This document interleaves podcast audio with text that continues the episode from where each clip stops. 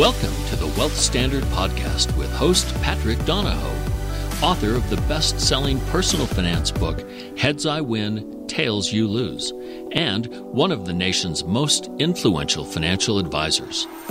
The Wealth Standard's focus this season is investing.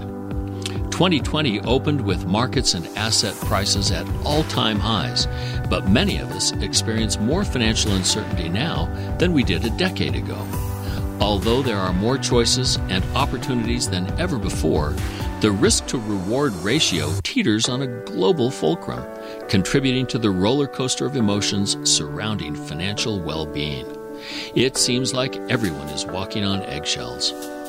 This season, we'll cover topics revolving around investment theory and strategy, atypical investments versus conventional investments, and the role of investing within personal wealth strategies. The Wealth Standard podcast is committed to inspiring you to be more financially free. There is no better time to gain clarity about your wealth strategy, your investments, and your financial future than now. Hey everyone, this is Patrick. Thanks for joining me today. I'm going to introduce a series that's going to begin. It's going to be a episode per week very short episode, but it's a snippet of a couple of really long interviews that I, that I did. But let me introduce the topic and the subject and why. So I came across a quote recently that kind of led me down one of these kind of philosophical paths. And I had lots of breakthroughs and understandings of, of certain, I would say fundamental, simple things. And uh, so I wanted to express that with you and expand upon it in a number of podcasts. Who knows how long it will go for.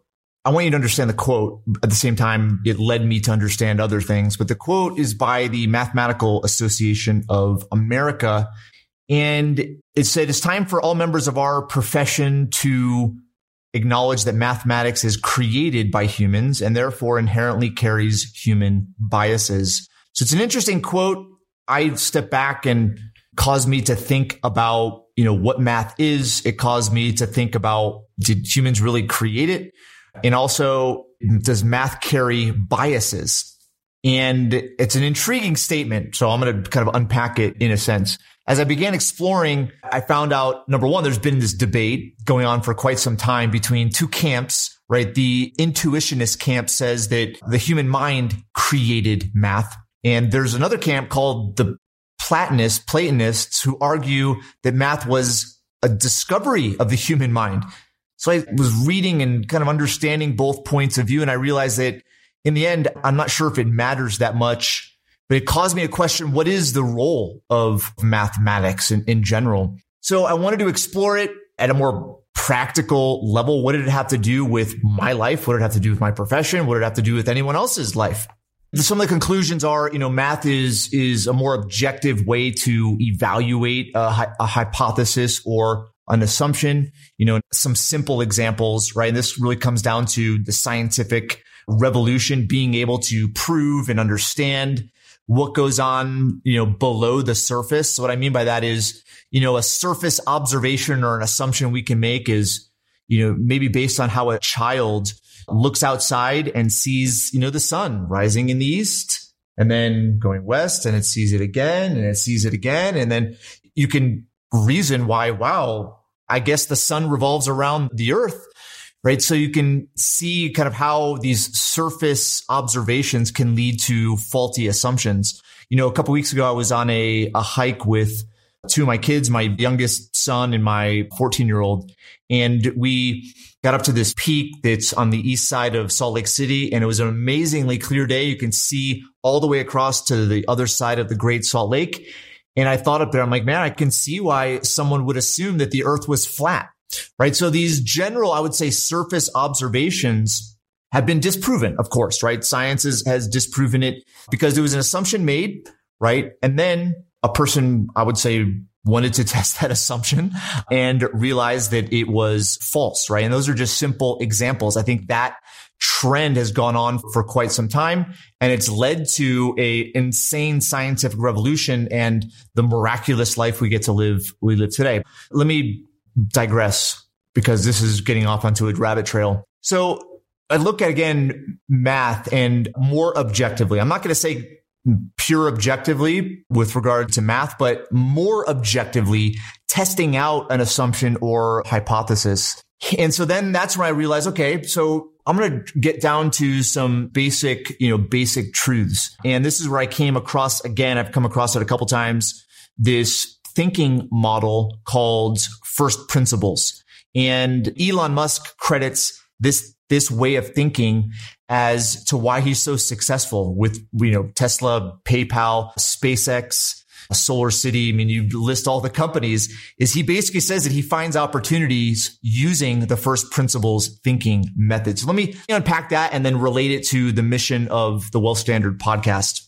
So this thinking model, again, first principles, right? It predated Musk, right? This was something that I would say was maybe born during Aristotle's times. It was used by Copernicus, one of the most famous physicists of our modern time, Richard Feynman, who's deceased, but he, uh, his way of thinking, his books, you can see it there when you understand first principles that he also used it to really understand the core of something. So what is it? What is first principles? First principles essentially boils down a problem or an idea or an assumption to the, the fundamental truth. And from that fundamental foundational level, you reason up from there. And Musk says that the way in which most people think is reasoning, right? Or thinking by analogy. And how he describes that is people copy what other people are doing and then they try to do it with slight variation, right? So they basically look at the activity, the solution, something that other people are doing to solve it,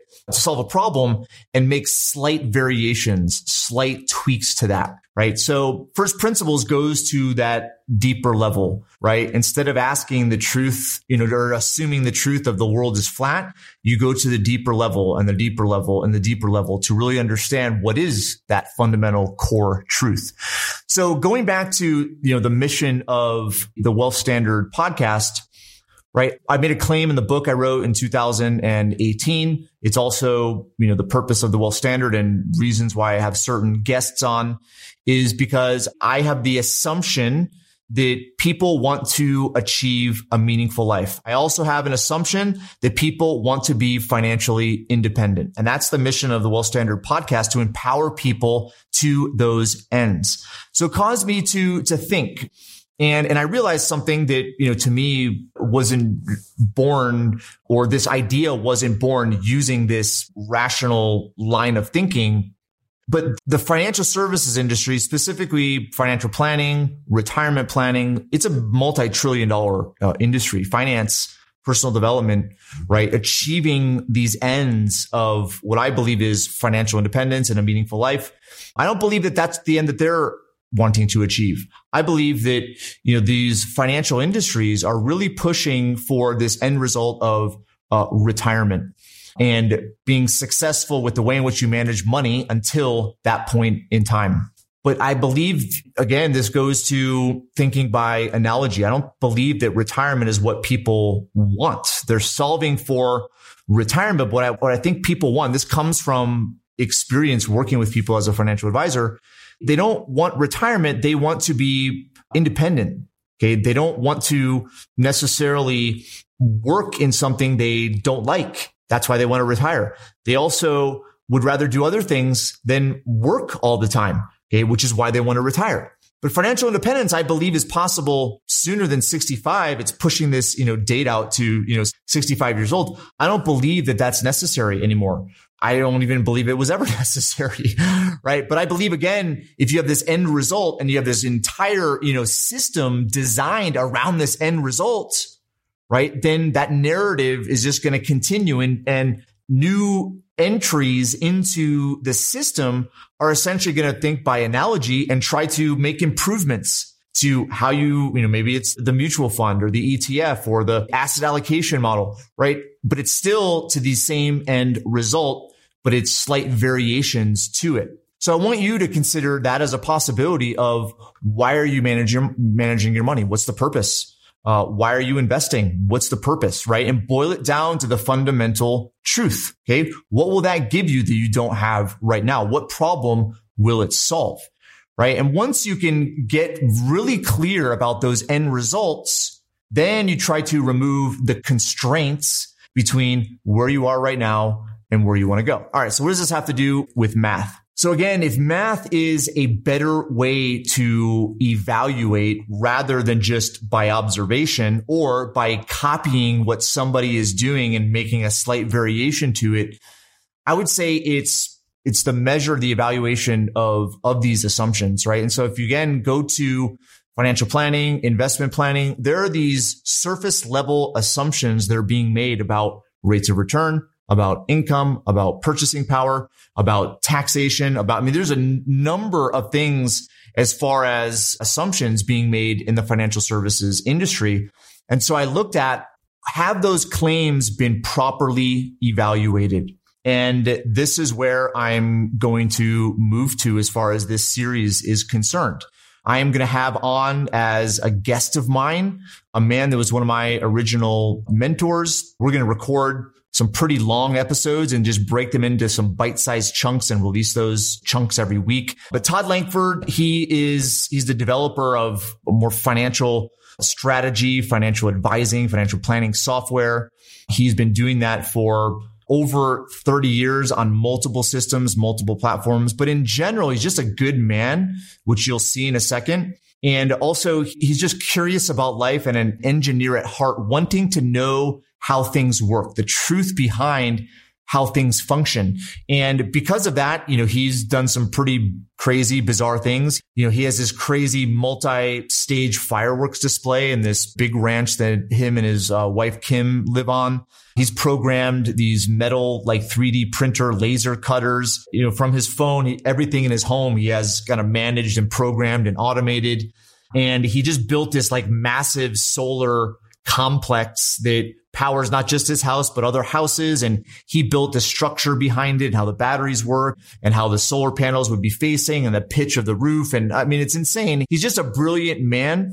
And he, I would say, understands the principles of math uh, and specifically how math relates to finance to be able to evaluate at a more objective level the claims made about what money should be doing, both the end result but also the methods to get to those end results. So I hope you guys enjoy this series. I'm going to play probably a couple little bits of our conversation in this episode, but next week will be the first episode of, of this series. And the series will go on for most likely several weeks, several months. Who knows? But thanks for tuning in. Appreciate you guys. Appreciate the support. We have some new stuff coming out, some tools that relate to this subject. And so make sure you bookmark the website and also look out for some emails coming from us. Thanks again, guys. Appreciate the support. We'll talk to you next time. Take care. Taking a break from the show, you know, entrepreneurs inspire me. I love meeting leaders of successful ventures who discover an idea, formulate the business, and then execute. You'd assume that they know how to structure their personal finances. I believed that too, but I was wrong entrepreneurs are never taught to effectively manage their wealth to work alongside their business and lifestyle. All of that work, effort, toil, and time wasted. Entrepreneur 101 is an online course that teaches you a financial strategy that works so that success is not a flash in the pan, but lasting. The spirit of the entrepreneur doesn't have to be compromised. Register for the Entrepreneur 101 course today for free at thewealthstandard.com forward slash ENT. That's Echo November Tango. Thewealthstandard.com forward slash ENT. All right, Todd. First question I have for you is our relationship. You've always been a curious person. Like, what's the driving force behind that curiosity. How would you characterize that? You know, I always like to see, I think, a different way of doing something. I, Kim relates it to my Kolbe and the way that fits in. And sometimes, you know, one direction of an answer, I may not like the answer that I get. And so I try to attack it in another way just to see if those two come up the same. And where that differential is, I think drives the idea somewhat of efficiencies. I think it's pretty easy to get into a rut. Well, this is the way it's always been done. And in order to keep me from getting into that rut of this is the way it's always been done, I tend to try to do it a different way.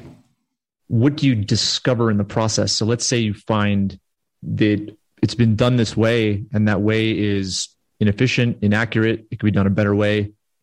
What happens in the experience of that discovery? So often, I think ignorance in a particular field or particular idea actually allows you the ability to learn more. It allows you the ability to innovate a lot easier because you're not smart enough, so to speak, to be on the path of what somebody's already discovered. And so the new breakthroughs, if you look at, at history on innovation, most of the really significant breakthroughs came from an accident. And the reason they came from an accident is because the tried and true way of that everybody had always done something was limited on how far it could go. And so when they made a mistake, they figured out, oh wait, it's not that what we were doing is wrong. It's that our thought process was off base, and we have to shift our mind, shift our thinking into a place that's really difficult to get out of the box that you've created for the way things have always been. And so, since those accidents occur from the outside, I find myself a lot of times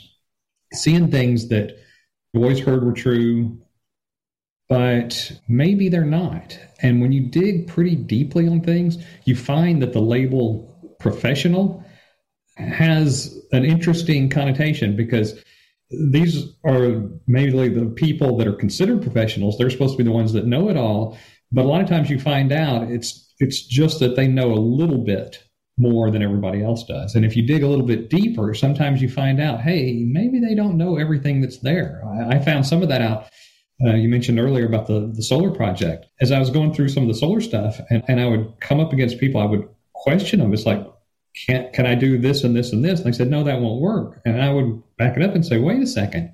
Here's the math. Follow me with the math behind what we're talking about doing. And they'd look at it and there'd be this pause. And they'd say, well, I guess that could work.